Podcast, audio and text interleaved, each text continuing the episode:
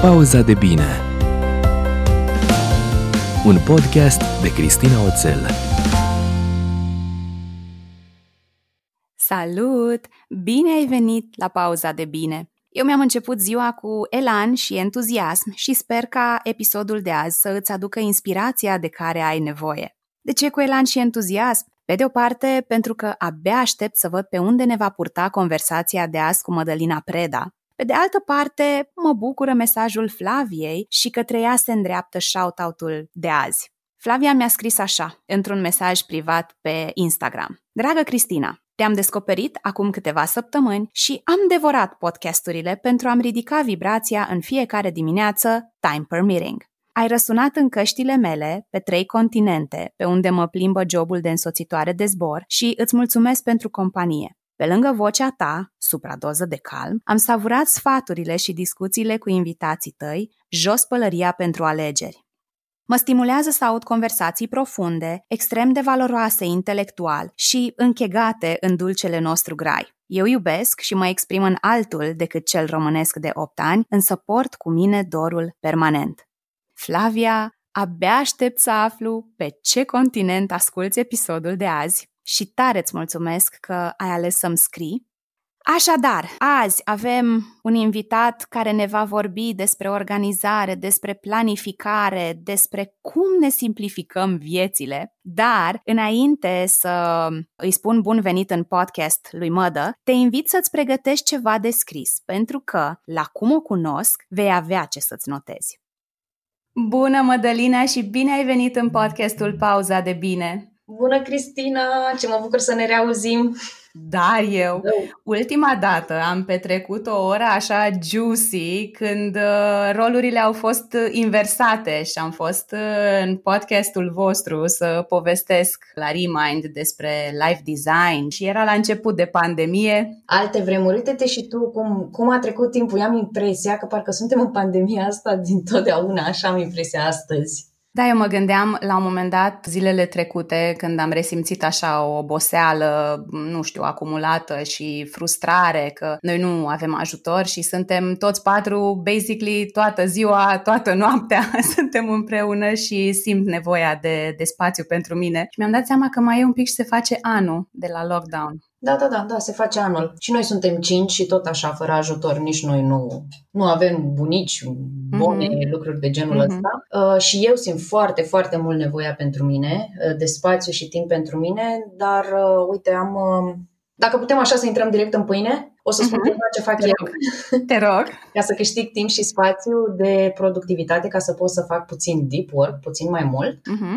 O dată pe săptămână sau o dată la două săptămâni, eu îmi închiriez o cameră la hotel Mă oh, duce, ce bine sună. Da, da, da, mă duce să acolo, mă duce, mă lasă, eu lucrez acolo, într-un hotel unde îmi place să fiu, camere care mă inspiră, am view-uri frumoase, camere frumoase. Mm, da, da, sunt cu tine, acolo. sunt cu tine.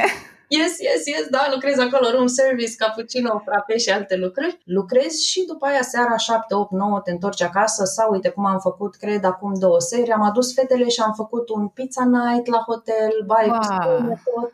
Îmi place maxim cum sună. Uite, pentru că tot ne-ai introdus așa direct în viața ta și îmi place lucrul ăsta, spune-ne ce crezi tu că e relevant așa din povestea ta pentru conversația noastră de azi, pentru că mie mi se pare că tu porți atâtea pălării, plecând doar de la rolul de mamă de trei copii. Sunt curioasă cum pe lângă tot ce ai tu pe farfurie, ai înțeles că pentru tine partea asta de planificare și de organizare e importantă și nu doar atât, dar poți să și aduci foarte multă valoare altora prin asta.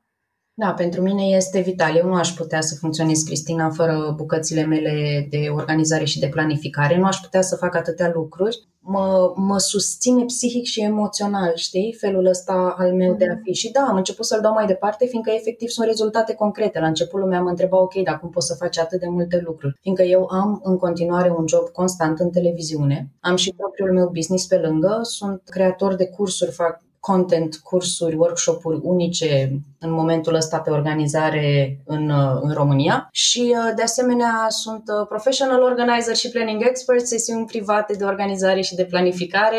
Pe de altă parte, Cristina, tu știi, tu ai fost, uh, nu știu, cred că ai fost ultimul invitat sau ultimul episod din podcastul nostru care a avut 40 de episoade al meu și al uh, Deliei, mm-hmm. dar vezi, unele lucruri trebuie, cum să zic, băgate la sertar eventual pentru o anumită perioadă. Nu poți să le faci chiar pe toate. Mi-ar fi plăcut, într-adevăr, să pot să continui cu un podcast. Dar uite că a trebuit să fac anumite alegeri. Unde mi investesc resursele, astfel încât să produc rezultate care sunt uh, relevante pentru mine în perioada asta vieții mele, în anotimpul exact. ăsta. Știi? Și atunci am ales să-mi investez resursele în alte părți. Din punct de vedere al finanțelor, pandemia ne-a uh-huh. foarte tare pe noi ca familie, fiindcă noi undeva anul trecut, înainte de pandemie, am ales ca soțul meu să rămână acasă copii. Uh-huh. He's a stay-at-home dad. Și tare. atunci, da, da, e foarte tare, e pasionat efectiv de parenting, tot ce înseamnă copii, îi place, iubește lucrul ăsta. Iar Facem un shout-out, da, către el acum, așa. Da, da, da. Nu, că știe cât de mult îl admir și na, e, este un mare lucru, știi, să fii un tătic așa dedicat, pasionat, mm-hmm. în după copiii tăi, mai ales că la noi cel mai mic tocmai a făcut trei anișori, știi, și este a handful, nu este... Mm-hmm. Nu este ușor să alegi după el toată ziua, dar Cristi ține pasul, este grozav. Anyway, ce voiam să spun este, uh, pornisem de la faptul că pandemia nouă practic ne-a luat toate veniturile ca familie. În televiziune nu s-a mai putut lucra, uh-huh toate motivele evidente și atunci cumva a fost nevoie de o alocare foarte inteligentă, să zic, a resurselor. Și eu zic că am reușit, am virat complet în online, toate serviciile mele s-au dus cu precădere în online și um, cred că am reușit să nu știu, poate exploata este un cuvânt prea pretențios. Cred că am reușit cumva, știi, să fac surfing pe valul de oportunitate, uh-huh. dacă este, fiindcă lumea a devenit extraordinar de conștientă de spațiu, de casă și de uh-huh. timp. Și ce să oh, vezi, da. le erau domeniile mele. Organizarea Super. spațiului și organizarea timpului. Și atunci lumea s-a întors foarte mult înspre serviciile astea pe care eu le ofer. Eu a trebuit să țin pasul, creșterea a, cerut, a crescut foarte, foarte mult, a trebuit să țin pasul și atunci vezi, anumite lucruri s-au dat, uh, s-au dat ușor la o parte, cum ar fi podcastul pe care îl iubesc, îl iubesc, îl iubesc și abia aștept să reiau. Partea de blog, adică am păienjen pe site, știi?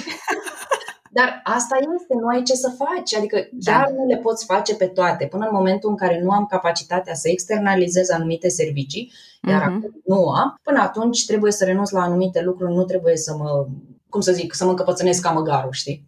Exact. Plus că cu cât mai multe sunt direcțiile în care sau între care tu îți împarți energia, cu atât mai slabe calitativ vor fi rezultatele. rezultatele. Da, sunt foarte vagi și difuze. Exact asta este unul dintre lucrurile principale pe care le spun celor cu care lucrez. Ne canalizăm energia, o concentrăm ca pe o rază laser asupra celui mai important dintre obiectivele noastre. Exact. Foarte important. Așa ajungi la rezultate și așa ajungi la rezultate repede și poți să te miști la următorul obiectiv. Mm-hmm. În loc mhm. să faci două, trei chestii în același timp, slăbuț, vag, mi-a plăcut în cartea cu Essentialism al lui Greg McKeon că zicea că până în nu știu ce an cuvântul priority era la singular. Uh, da, da, da. Și când, când ceva era priority, era pur și simplu, numărul 1 and that's it. Și că acum niște sute de ani, Priority a căpătat un plural da. și chiar am avut ieri o conversație cu o companie cu care urmează să desfășor un proiect și spuneau, știi, la noi, noi lucrăm mult cu priorități. Avem prioritatea 1, avem prioritatea 2, 3, dar asta nu înseamnă că nu ne ocupăm și de 4, 5, 6. Povestește-mi un pic cum vezi tu relația dintre planificare pe care eu o văd legată de agenda mm-hmm. de, de ceea ce avem de făcut și de organizare, care ține, din punctul meu de vedere, sau cum îl înțeleg eu așa la primă mână, despre spațiu în care noi ne desfășurăm activitatea, trăim și așa mai departe. Foarte bine le înțelegi pe amândouă. Asta este imaginea general creată și este o imagine corectă. Ce nu știe lumea este că și planificarea și organizarea sunt componente de bază ale funcției executive. Uh-huh. Funcția executivă este, hai să zic pe românește așa, acea parte a minții noastre care ne ajută să facem ceea ce ne propunem. Orice om copil, adolescent, adult, funcțional, are în mai mică sau mai mare măsură abilități executive. Între ele sunt managementul de timp, managementul emoțiilor, comportamentul, ajustarea comportamentului și planificarea și organizarea. Sunt cinci piloni de bază ai, ai funcției executive. Acum nu o să fim fantastici la toți în același timp, dar ele toate sunt legate și toate trebuie să funcționeze. Cu cât suntem mai buni la funcția executivă, cu atât știi ce putem să facem? Să ne trezim dimineața la, la ora la care vrem să ne trezim, să facem numărul de flotări chiar și atunci când nu avem chef să facem, să ne concentrăm atenția asupra unui uh, produs să zic, să finalizăm un task la timp și la standardele de performanță pe care noi le dorim.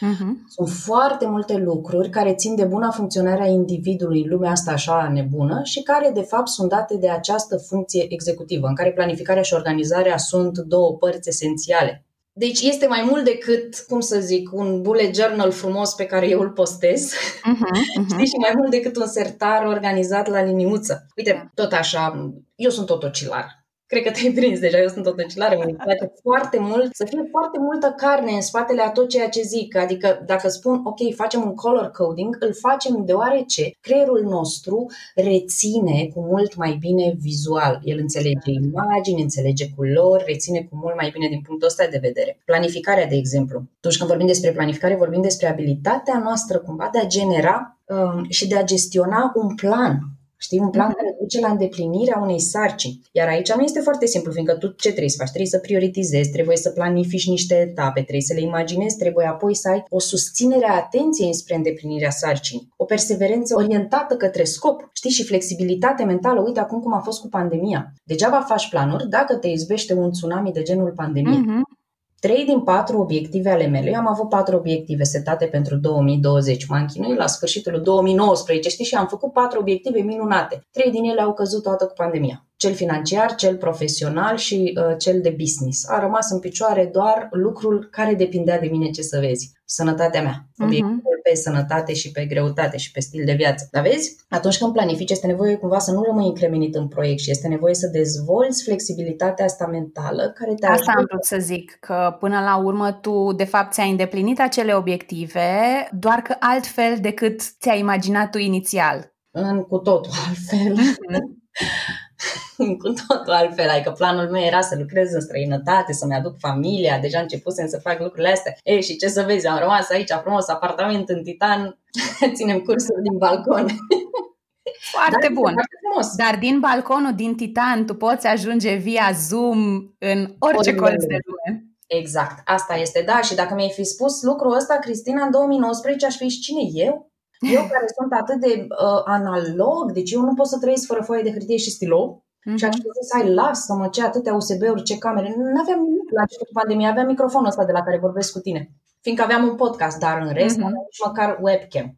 E, acum să mă vezi cum sunt cu Zoom, WebEx. Da, interesant, e evoluție, s-au schimbat și asta, s-au schimbat planurile, s-a schimbat alocarea de resurse și asta, na, fiindcă sper, cred despre mine că am avut un pic de flexibilitate în ceea ce privește reacția la aceste condiții. Și un mindset pozitiv trebuie să fim orientați înspre creștere și orientați pozitiv că avem această unică viață. Mm-hmm. Na. Uite, în timp ce vorbeai, mă gândeam că și atunci când mai vorbesc despre provocări care țin de gestionarea timpului cu anumiți clienți, Există, nu știu, dorința asta de a face cât mai multe, de a îngrămădi cât mai multe lucruri la nivel de zi. Mi se pare că dacă extrapolăm, se potrivește și pe zona de organizare. Îmi trebuie și aia, îmi trebuie și aia, îmi trebuie și aia și la un moment dat zici că avem casele ca niște de barale. Eu am avut senzația asta la un moment dat în pandemie, că o să-mi cadă toate lucrurile în cap și mă întreb cum crezi tu că am putea sau ce ar trebui să facem înainte să ne apucăm de planificat și de organizat ca să înțelegem, nu știu, ce e esențial pentru noi, să simplificăm un pic volumul ăsta de lucruri de făcut și lucruri de avut, if it makes sense. Yeah, it makes lots of sense și se, Restul se unește cu ceva ce știu că faci și tu și fac și eu. Noi amândouă vorbim despre importanța setării de obiective.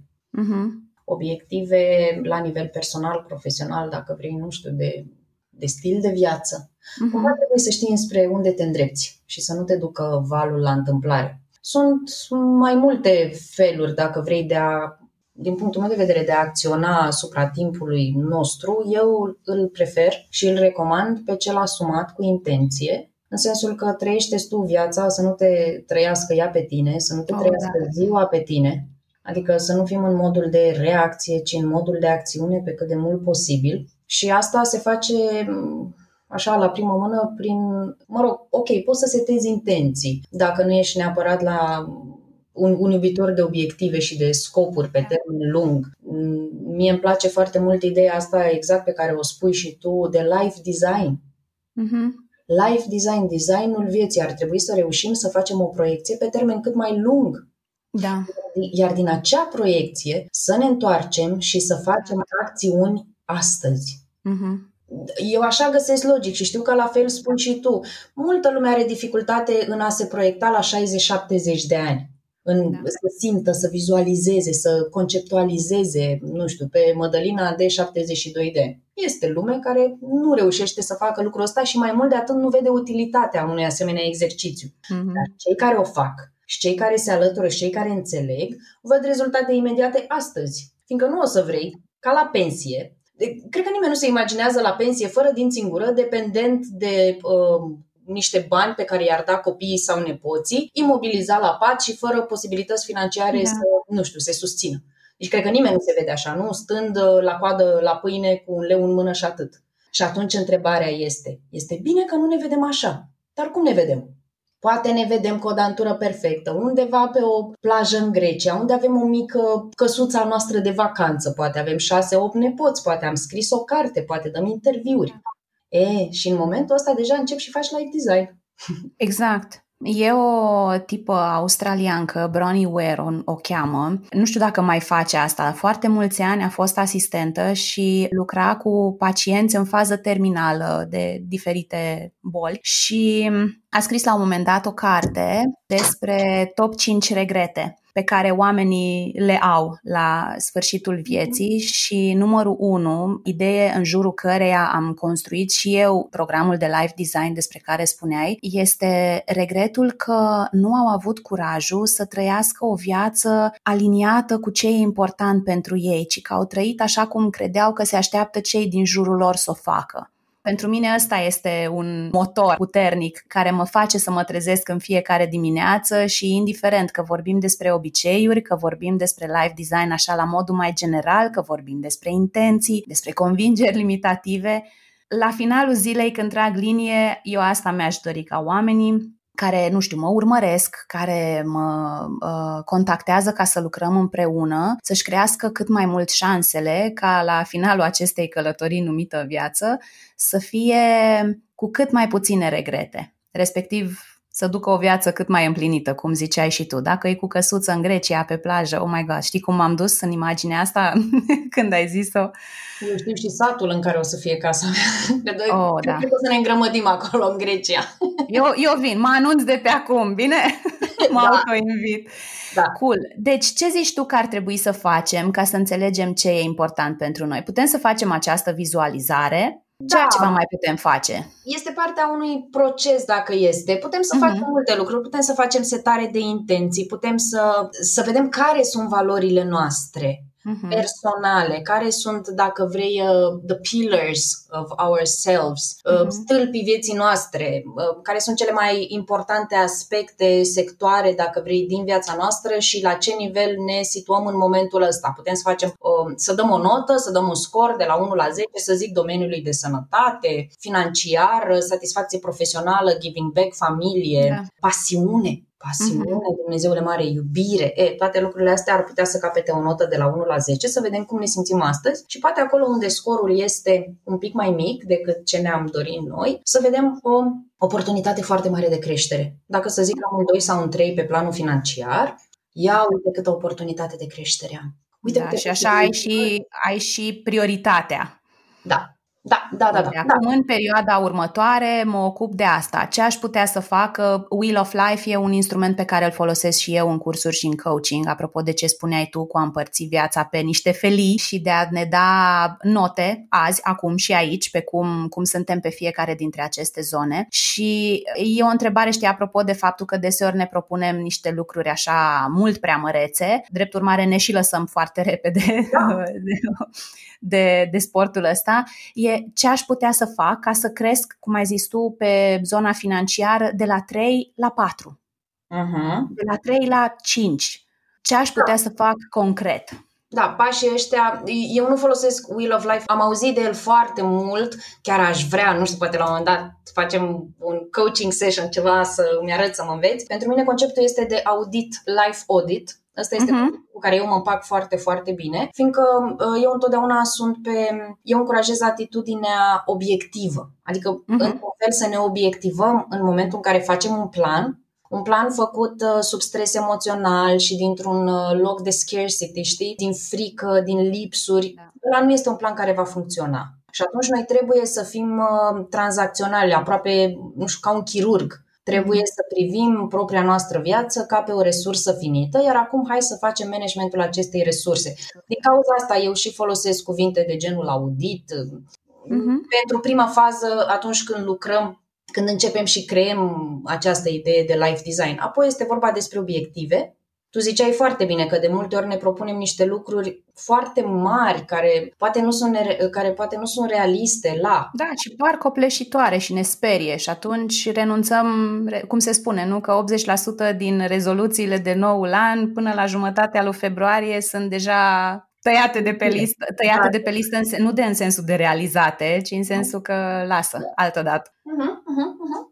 Da, păi acolo sunt multe motive. Unul, că poate nu ne propunem lucruri care ne aparțin cu adevărat, adică exact. o vedem pe ea, pe prietena noastră sau pe nu știu cine de pe Instagram, vedem că a slăbit 17 kg și zicem ok, vreau și un beach body, dar Probabil mm. body nu este uh, lucrul pe care. Ar, da, ar fi, ar fi frumos să-l, să-l avem, doar că pe noi nu ne motivează neapărat. Nu suntem o persoană motivată de imaginea exterioară și atunci nu o să reușim folosind. Uh, imaginea asta de beach body, nu o să reușim să ne ținem să mergem la sală. În schimb, dacă pe același obiectiv atașăm motivația mai profundă a unei stări de sănătate care să ne permită să ținem pasul cu copiii noștri în mod constant, vei ajunge la același rezultat, drive-ul tău va fi cu totul altul. Și atunci, de fapt, ce vreau să zic de aici este faptul că orice obiectiv ne propunem, rezoluții sau cum le numim noi, orice obiectiv ne propunem chiar ar trebui să, să fie racordat și la tipul de resurse pe care le avem în momentul ăsta și la anotimpul în care suntem noi, ce perioada vieții suntem, dar și la o nevoie a noastră, la un de ce foarte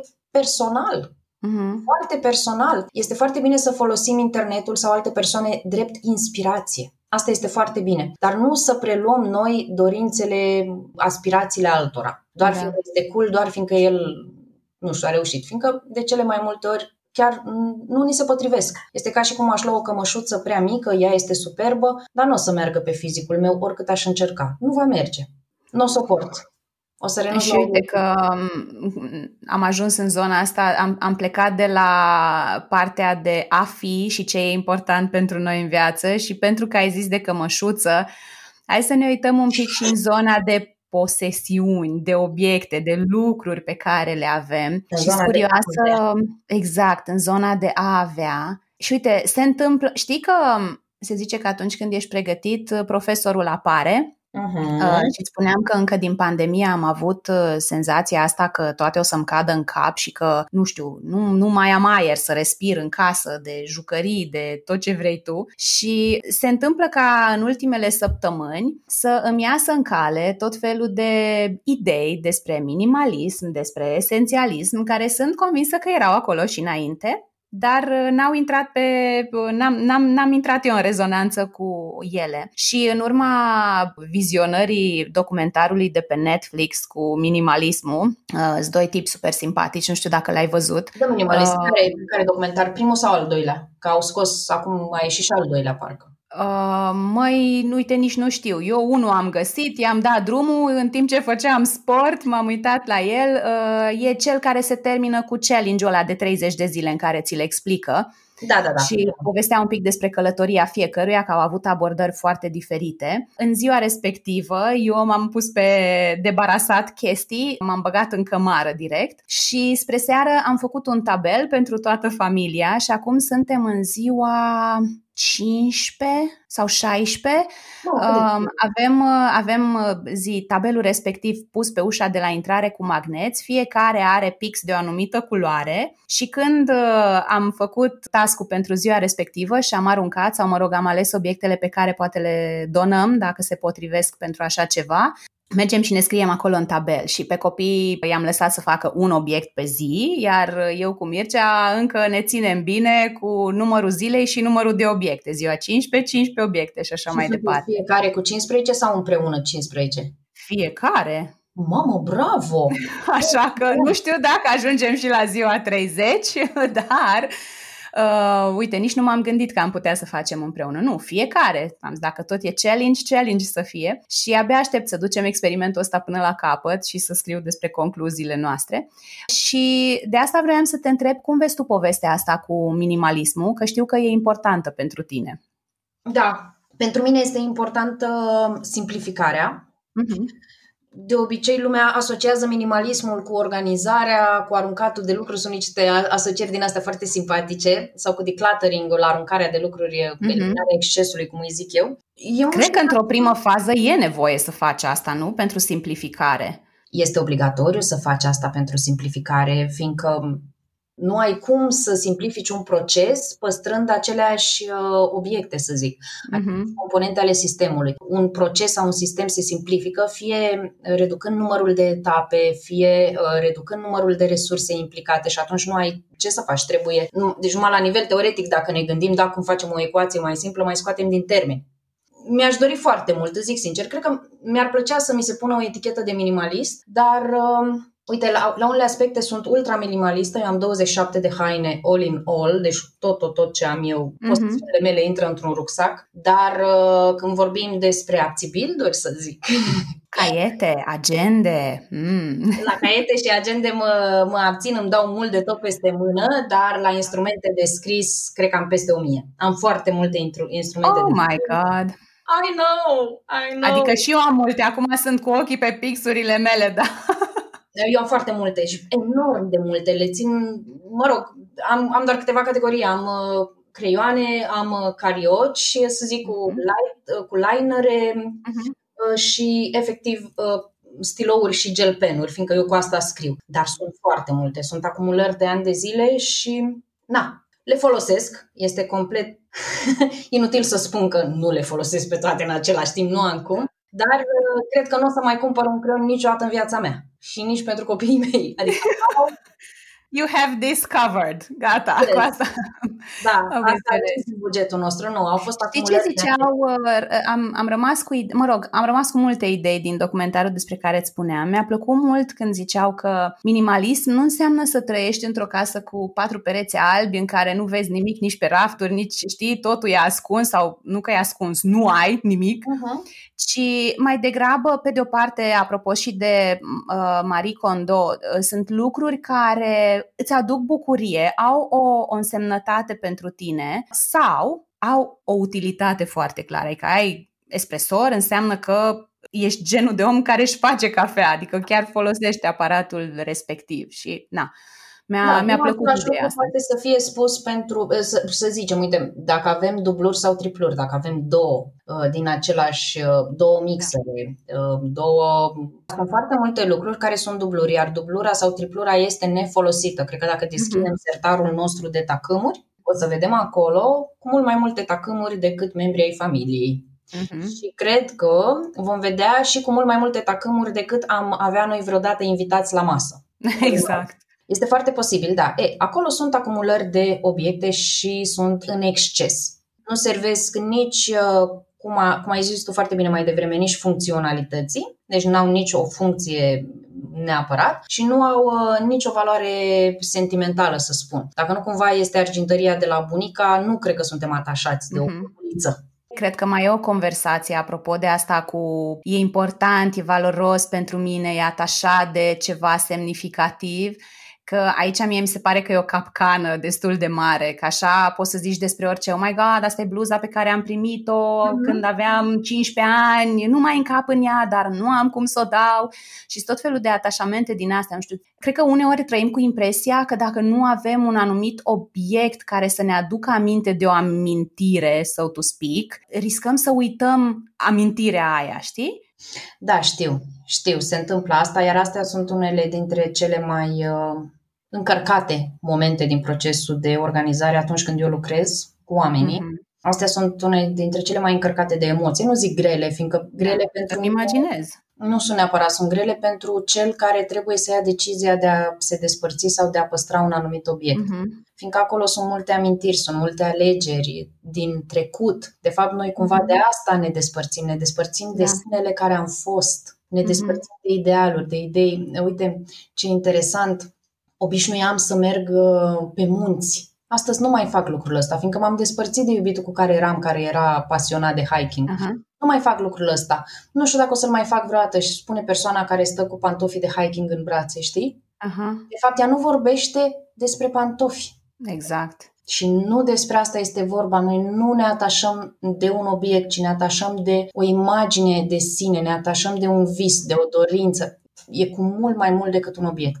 Uh-huh. Cum faci în cazurile astea? Cum ghidezi persoanele prin procesul de genul ăsta de renunțare? În primul rând am lucrat cu, cu un psiholog care uh-huh. m-a învățat cum să fac lucrurile astea. Eu nu am training pe psihologie, mi-ar plăcea foarte mult ca într-o zi să pot să fac asta, dar uh, am lucrat cu un terapeut care m-a învățat cum să ajut și cum să asist, de fapt nu să ajut, cum să asist uh-huh, uh-huh. Da, procesul diferă de la persoană la persoană, însă ce pot să spun este că lucrez cu foarte multă blândețe, lucrez cu anumite întrebări specifice, cu răbdare multă, las persoana să se descarce, fiindcă de multe ori în momentele astea să știi că sunt lăcrămi și de partea uh-huh. mea și de partea celelalte persoane, plângem cu toții peste o pereche de sandale and it's ok, ne, ne lăsăm să ne descărcăm, iar apoi luăm o decizie.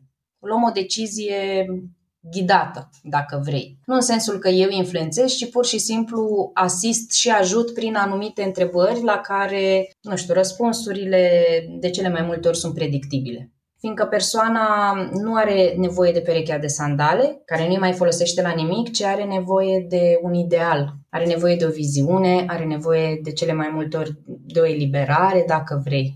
E un pic mai complexă treaba, dar uh, ai sesizat corect este un da. proces. Eu când am făcut, când am luat contact prima oară, chiar am fost atât de uimită și imediat după ce am mă rog, nu pot să zic că am pățit după ce s-a întâmplat lucrul ăsta, în care efectiv nu știu cum să reacționez, deci plângea persoana respectivă în fața mea, nu știu ce să fac, am rămas blocată și am zis, oh my god, sunt într-un loc atât de profund, deci chestia asta nu te învață, nu ți-o spune nimeni. În cele două cursuri mari de organizare pe care le-am parcurs până acum, nimeni nu mi-a spus, a, ok, am învățat despre blocaj, am învățat despre dezorganizare mm. cronică, dar nu am învățat despre atașamentul față de obiecte și care sunt cauzele lui. Ei bine, acum le știu, pot să depistez cauze, pot să conduc clientul prin aflarea acestor cauze, să știi, Cristina, că sunt cauze care duc undeva în copilăria timpurie până în 2 ani.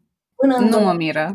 Da, da, da, se, de uite și acum se ridică pielea pe mine. Sentimentul acela de abandon, Hai, hai să zic o chestie care este foarte simpatică. Noi, ca părinți de copii mici, știm. Știi ce este comfort toy, jucăria de confort? Da. La Alex n-a fost jucăria, a fost o față de pernă, mă rog, a, a, avem trei. N-aș putea să-ți spun că arată foarte bine, adică sunt mai mult niște zdrențe în ziua de azi, dar sunt ale lui și când o să fină momentul să se despartă de ele, o va face el. Uh, sunt niște fețe de pernă de când era frate meu mai mic, bebe, și era o, na, noi spunem cârpă, pe care uh-huh. o puneam sub capul lui când era mic și mai regurgita și la un moment dat a prins-o de un colț și aia a fost. Deci cârpa lui era sfântă. Acum e aruncată undeva în pat, adică nu mai e același atașament, dar cred că dacă i-aș propune să renunțăm la obiect cu totul, ar fi uh, intens momentul dar nu o fac, că îmi dau seama că problema e la mine, nu, nu, nu la el. Și sunt convinsă că așa cum a depășit toate celelalte etapele, uh, o să o depășească și pe asta când e pregătit. Da, cu Comfort Oil este, și eu am, și eu am uh, igrușca iepuraș care acum a devenit el o cârpă, nu mai sunt iepuraș, vorbim de o jucărie de peste 40 de ani, care, da, de care eu încă nu mă despart, dar și nu cred că vreau să mă despart mm-hmm. neapărat. Însă, Ideea de comfort toy este cam așa, e această jucărie textilă de obicei, care se pune la sânul mamei ca să prindă miros. Prinde mirosul și eu oferi copilașului mic, nou născut, până în câteva luni, eu pui lângă el, lângă năsuc, vedem pozele alea superbe, știi, da, da. copilașii care dor cu jucărielele astea în brațe și ieși din cameră, îi stingi lumina. Practic tu pleci de lângă el. Ce îi oferi în schimb? Un obiect. În loc să acum, din nou, um, nu vorbim despre parenting, nu vorbim despre nimic, yep. vorbim efectiv da, da. despre organizare și cum se creează anumite atașamente, care sunt mecanismele. Well, atunci când lași copilul la bunica, îi dai o jucărie, se întoarce mami, dar i-ai dat o jucărie, iar el ține strâns jucăria aia. Când îl lași în prima zi la grădiniță, îi dai jucăria. Când el, de fapt, ar vrea să fie mami sau tati acolo. Și uite, așa încet, încet, începem și ne obișnuim să ne atașăm de aceste obiecte. De ce? Obiectele exact. nu pleacă. Obiectele nu ne părăsesc decât dacă vrem noi. Și până să ajungem noi să vrem să, să ne părăsească obiectele, e mm. drumul foarte lung. Așa învățăm e. de foarte mici că persoanele de lângă noi pleacă. Și învățăm că obiectele rămân. Hai că ne-am dus foarte profund da. în toată treaba asta, dar cam, cam de aici pornește tot ce înseamnă mecanismul atașamentului de obiecte. Și este foarte profund și foarte, foarte delicat și este identic la bărbați și la femei. Adică credința este de obicei că femeile au mai mare atașamente față de pantofi sau haine. Nu. Este identic, suntem cu toții oameni, avem cu toții sentimente care vin din copilărie, sunt atașate de părinții noștri, de bunici, de apartenență la grup, de acceptare în grup în adolescență, de um, stating your social status, să afirmi statutul social în fața altor tineri sau a colegilor din prima companie în care lucrezi. Cum faci asta? Telefon, ceas, pantofi, agenda mm. care este în de care. E, sunt multe lucruri. Stiloul cu care scrii, care este, nu știu, 500, 600, 800 de lei. Da, sunt multe lucruri. Cred că așa e, uitându-ne din perspectiva asta, e foarte ușor să înțelegi de ce casa este plină de lucruri da. de, de orice. Uite, mă întreb dacă ar fi să-i lăsăm pe cei care ne ascultă cu câteva tips and tricks uh, super palpabile și realizabile începând de azi. Pentru că eu văd partea asta, cum na, am spus și mai devreme, de simplificare. Pe de o parte, trebuie să faci partea aia de decluttering, Trebuie să dai un fel de reset. Dar după aia cred că sunt alte lucruri pe care să le facem, alte întrebări pe care să ni le punem uh-huh. poate ca să menținem. A, da, da, da, da, da, partea de menținere, ca ai zis-o, este o componentă uriașă, dacă vrei, din tot ce înseamnă abilitatea de a organiza unui adult. Și partea de menținere este acolo unde oamenii fac ochi mari de căprioară, se uită la mine, știi? Și zic, dar oare o să țină? Și așa, știi, cu vocea tremurată, cu speranță, neavând încredere în ei. Mm-hmm. Iar eu, așa cum auzi foarte Ecaterina Dodorou, eu zic bineînțeles, fiindcă noi de fapt aici creăm niște sisteme. Creăm niște sisteme perfect racordate la fluxul dumneavoastră, la nevoile, la economia casei. Sunt niște sisteme unice pe care nu le vom mai regăsi în altă gospodărie. Give me the ABCs. Yes. 1, 2, 3. Ce am de făcut? I am giving you an A. Îți dau un sfat care nu are moarte. Să avem doar ce folosim și să folosim ceea ce avem. Super. Un moment de pauză and we are saying that again, fiindcă este foarte important să avem doar ce folosim și să folosim ceea ce avem. Ce avem să nu fie exces, să nu stea să prindă praf, să nu stea în cutia originală în care a venit, să nu stea cu etichetă pe umeraș, să fie folosit. O să vedem la copii Hainele cele mai uzate sunt cele pe care ei le poartă, le iubesc, le uzează, le folosesc. Mm-hmm. Alea sunt căinuțele. Le-ai văzut alea cele mai urâte, cele mai așa. Da? Mm-hmm. E, copiii pe alea le vor. Alea le aduc lor bucurie. Și degeaba mă chinu eu să-i zic, dar poartă mamă și asta, uite, ți-am luat-o, a fost ația bani, poartă. Lui nu-i place. Oriunde vom vedea într-o casă de om un obiect uzat, înseamnă că el este folosit, iubit, are o valoare funcțională sau sentimentală. So, să nu ne fie frică de a folosi ceea ce avem și cumva asta să fie ca o regulă. Ne uităm în jurul nostru, obiectiv, și zicem, asta o folosesc, asta o folosesc, asta o folosesc, ne întrebăm în mod real. O folosim? Da. Cât de des o folosim? Apoi, dacă suntem asemenea ție, Cristina, și vrem să declutter, zicem, aș putea să trăiesc fără ea? Asta este următoarea întrebare. Aș putea să trăiesc fără ea, fără să fie nevoie să o cumpăr din nou sau să o împrumut de la cineva, fără, uh, cum să zic, fără să-mi scadă mie calitatea vieții? De cele da. mai multe ori răspunsul este da. Așa e. Răspunsul este da, de cele mai multe ori, dacă suntem sinceri. Al doilea lucru pe care l-aș spune ar fi să nu ne fie teamă de spațiile mici. Noi românii oricum avem chestia asta, domne, să fie mare. Mașina să fie mare, casa să fie mare. Farfuria să fie mare, să încapă. Da, da, da, da, da, să încapă lucruri. Well, un spațiu mic, un spațiu limitat are o forță, nici nu știu cum să vă spun, enormă, enormă, enormă în comparație cu un spațiu mare. Nu trebuie noi să avem vila lui Kim Kardashian ca să fim organizați. Din contră, gândim logic, un spațiu mai mic se organizează cu mult mai ușor. Este cu mult mai ușor de manageruit un spațiu mic. Și în plus, știți ce o să avem într-un spațiu mic? Cele mai bune alegeri ne gândim la o cutiuță mică, da, de, nu știu, 7 pe 7 cm, un pătrățel puțin mai mare decât palma. Câte oje vom putea noi să punem acolo? Noi, femei, că ne plac ojele. Câte oje vom putea noi să punem acolo? Poate 12 sticluțe de oje. Dar putem să le punem și una peste alta? Nu, nu, nu, nu, nu, nu, nu. Nu, nu, nu, nu. Avem acolo 12 sticluțe de oje. Dacă, în schimb, avem un sertar cu oje, Acolo probabil vor fi 40 și, și încă va mai fi loc să mai primim și să mai aducem altele. Putem să ne deschidem direct salon. Da, ne deschidem salon. Ideea este să căutăm tocmai să activăm puterea spațiului mic. Cât mai mic este spațiul pe care ni-l impunem, cu atât mai bune, mai calitative vor fi alegerile pe care le facem. Noi alegem ce să aducem în spațiul respectiv, fie că este un sertar, fie că este o cutie, fie că este torpedou mașini, orice, orice, orice, fie că este, nu știu, o petrecere la care vrem să invităm prieteni. Una este să inviți 30 de persoane la o petrecere și alta este să inviți 4.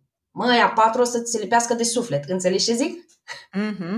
Asta vreau. Asta vreau. Cu cât este mai mic spațiul, cu atât mai bune sunt alegerile. Deci ăsta ar fi sfatul al doilea, evergreen, cum ziceai tu foarte bine. Iar al treilea sfat al meu, în ceea ce privește și organizarea și planificarea, ar fi, înainte de a lua o decizie, să ne oprim și să ne întrebăm dacă mi-aduce valoare. Este cumva, dacă vreți, ce spune Marie Kondo cu Spark Joy, da, ziți Spark Joy. Dar femeia are, are, are foarte multă dreptate. Ea vine după secole în care, din punct de vedere sociocultural, oamenii au, au respirat organizare și planificare. Din cauza asta ei sunt unde sunt.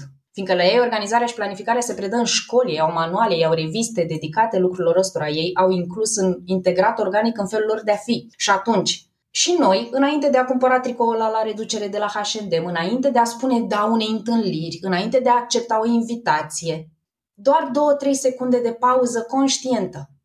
Îmi mhm. aduce valoare? Vreau să accept lucrul ăsta în viața mea? O simplă întrebare. Dacă răspunsul este instinctiv da, ok, atunci cu bucurie permitem să intre. Dacă este un meh, un nu știu, un stai să mai gândesc, este clar un nu. Și din experiența mea, răspunsul ăsta îl simți în corp instantaneu, până ca creierul tău să înceapă să emită niște gânduri, niște întrebări și așa mai departe, e ceva care se simte în corp. Când e un, când e un da, da, îl simți, frate, îl simți în secunda următoare. Când e nu, e ca și cum ceva te strânge, știi, te apasă așa, da, da, da, parcă ar mai fi nevoie de second thought. Dacă, dacă este un nu știu, eu vă zic clar, este un nu. Uh-huh. Don't overthink it. Să, să nu ne complicăm viața, să nu ne consumăm timpul în decizii care efectiv nu ne aduc valoare. O să simți, exact cum zice Cristina, un curent electric, o căldură, o bucurie în corp. Și este Expansiune, bucurie, energie, încântare. Dar este nevoie de această pauză ca să-ți dai voie să simți. Exact. Este nevoie de această pauză să-ți dai voie să simți. Este, l-am lăsat lucrul ăsta la urmă, fiindcă, sincer, este și cel mai dificil de făcut. Uh-huh. Chiar este greu să integrezi asta în viața ta, dar odată ce începi și te gândești, astăzi am avut acces la această informație, am fost expuși la ea. Cu siguranță, la un moment dat, va veni un moment în care trebuie să luăm o decizie de cumpărare. Poate unii dintre noi își vor aminti de ceea ce au auzit azi de la Cristina și Mădă și o să-și pună această întrebare. Și va fi foarte bine. Foarte uh-huh. bine va fi. Dacă ne gândim la cele trei sfaturi evergreen, hai că au fost mișto uh-huh. toate, facem așa recapitulare. Să ai ce folosești și să folosești ceea ce ai. Ceea ce ai, ok. Să, să nu ne fie frică de spații mici. Celebrate small spaces. Obligatoriu. Oh, deci ave- da, vezi ce diferit sună? Da, să știu. nu ne fie frică de spații mici versus băi, bucură-te, știi, celebrate the small spaces. E, uh-huh. e cu totul altceva. Cuvintele pe care le folosim sunt super importante. Și apoi, întrebarea magică pe ziua de azi, dacă îmi aduce valoare. Indiferent dacă vorbim de obiecte, dacă vorbim de invitații la evenimente sau de lucruri relații, pe care să le punem în agenda, relații. Uh-huh. Da, da. Ok, mulțumim. Drag. Mă dă din categoria întrebărilor de relax, că am fost deep până acum, am fost uh, în câteva momente. Cum arată pentru tine o pauză de bine? Cu copiii. Uh-huh. Cu copiii. Îmi plac, îmi plac oamenii mici, ai mei și ai altora, de nu mai pot. Eu mă joc foarte mult. Eu fac și jucării, mă joc, îmi place să mă pun pe jos și să intru așa într-o lume din asta de joc. Altfel, uh, o pauză de bine este când citesc, o pauză de bine este când dansez, îmi place la nebunie să dansez, stau în picioarele goale. Cam Lucruri simple. Da, exact, da, cam ce le place tuturor. Mie îmi place foarte mult liniștea. O, Doamne, da. Da. Ce, can I get an amen? Ei pentru liniște. Da. Te, te înțeleg, Doamne, cât te înțeleg cu asta. Uh, vorbeam uh, în primul episod din sezonul ăsta cu Paul Olteanu despre diferența asta dintre oameni care au nevoie să fie tot timpul înconjurați de alții, să fie, nu neapărat în centru atenției, dar să fie acolo în mijlocul acțiunii da. și de oameni care au nevoie de liniștea asta, nu în permanență, dar după o baie de mulțime, așa sunt eu, dar dacă vorbesc la un eveniment unde sunt foarte mulți oameni și în pauză tot despre asta vorbim și trebuie să fiu concentrată acolo, nu să le, să le dau atenția pe care o merită, să le mulțumesc, să fiu acolo cu ei. E un consum de energie foarte mare pentru mine și am nevoie după aia cel puțin de o jumătate de oră în care să nu mă întrebe nimeni nimic, să nu aud nimic și să, să-mi reîncarc bateriile ca să pot după aia să funcționez din nou. Dar asta e un sfat valoros pentru toată lumea. Mi se pare că toți putem să beneficiem de o pauză din asta. Poate nu ne permitem jumătate de oră, dar da. sigur, sigur ne permitem două-trei minute, nu? Pentru mine este nenegociabil. Oh, bravo. Uh, timpul de dimineață, de dinainte să se trezească copiii, respectiv momente din astea mici, buzunare din astea de oxigen peste zi, în care uneori poate doar mă uit pe geam sau ies pe balcon și stau la geam ca să inspir aerul ăsta rece și proaspăt. Nu contează, dar am nevoie de momentele astea cu mine și am învățat să nu doar să-mi placă, ci să devină efectiv nenegociabile fără să mă simt vinovată sau mai știu eu. Nu, asta e nevoia mea și ca să fiu bine cu copii, să fiu bine cu Mircea, să fiu bine cu clienții de coaching și cu oamenii care vin la cursuri și așa mai departe, am nevoie de momentele astea de eu cu mine. Mă dă tare, tare, tare de tot îți mulțumesc pentru tot ce ne-ai oferit astăzi. Eu abia aștept să reascult podcastul când îl voi edita, pentru că mi-am, mi-am notat aici, știi, la minutul, să mă întorc acolo la niște bucățele din astea de înțelepciune care au rezonat foarte puternic cu mine. Dar înainte să ne luăm la revedere pentru azi, te rog să ne spui unde te găsesc oamenii, zine de site, zine de social media, zine de ce cursuri, ce nebunii mai pregătești pentru noi în perioada următoare. Ok. Uh, sunt de găsit pe Simplu e mai bun, pe Facebook, pagină, uh, sau uh, simplu punct bun, punct organizare pe Instagram, ceva de genul ăsta sunt. Mai nou sunt mai activă pe Instagram, găsesc a fi un pic mai simplu pentru mine. Și eu la fel. Uh-huh. Da, mi se pare că este mai ușor de comunicat, plus că businessul meu este mai degrabă vizual, before mm-hmm. and after, fotografii și lumea, lumea se bucură mai mult acolo. Așa, altfel, uh, numărul meu de telefon este pe toate gardurile, sunt de găsit pe WhatsApp, iar următorul lucru pe care îl pregătesc acum, pe lângă cursurile de organizare și time management planificare, este ediția a patra a workshopului de setare de obiective. Eu am început cu lucrul ăsta de undeva de la finele lui 2020, setare de obiective pe 2021. Și am auzit numai lucruri super mișto despre ce se întâmplă acolo. Da, I know, I know. A fost un feedback care m-a, m-a lăsat un pic mută. Eu am lucrat un an de zile la asta, Cristina, nu am avut deloc încredere în mine, o zic sincer, mm-hmm. n-am avut încredere în mine, dar uh, niște oameni pe care îi prețuiesc foarte mult și oameni cu adevărată valoare mi-au zis că procesul pe care eu l-am creat este unul unic și foarte, foarte bun. Well, adevărul este că după o lună de zile am avut niște rezultate fantastice. S-a deschis un coffee shop, s-a lansat un business. Mm-hmm ce fain. Două cărți au început să se scrie, o persoană care a început să lucreze la expoziție de icoane. Adică sunt niște lucruri foarte importante, sunt niște obiective care erau ascunse undeva, fără posibilitate de a fi mișcate și se pare că în urma procesului meu sau a felului în care eu lucrez și capacitez lumea, lucrurile se mișcă. Plus, că eu ofer un lucru foarte simpatic, chiar aici este în premieră când îl zic, un an de zile de mastermind, ceea ce înseamnă că o dată pe săptămână, la aceeași oră, timp de un an de zile ne întâlnim cu toții, grupa de lucru respectivă, uh-huh. ca să uh, vorbim despre obiectivele noastre, ce am făcut și ce urmează să facem în săptămâna viitoare. Foarte valoros. Este... Foarte valoros pentru, exact. uh, pentru, pentru procesul ăsta și pentru responsabilizare și pentru a-ți mai lua câte o doză de energie și de motivație atunci când simți că ai dat de greu. Mădă, eu te apreciez foarte mult pentru ceea ce faci, îți sunt încă o dată recunoscătoare pentru tot ce ne-ai oferit azi. O să las uh, toate informațiile astea de uh, link către Insta și către site în show notes ca să fie simplu de găsit. Îți mulțumesc foarte mult pentru timpul pe care ni l-ai acordat azi și îți doresc să ai o săptămână pe sufletul tău. Oh, Doamne, da, îți mulțumesc. Vă îmbrășesc pe toți. Eu mulțumesc mult, Cristina. A fost o mare, mare plăcere să vorbesc cu tine. Atât a încăput în episodul de azi și presimt că vor mai urma conversații cu mădă în viitor. Spune-ne în social media ce idee valoroasă ți-ai luat din episod, dă share în stories pe Instagram și asigură-te că ne menționezi pe mădă și pe mine ca să știm ce ți-a folosit și să ne și bucurăm alături de tine.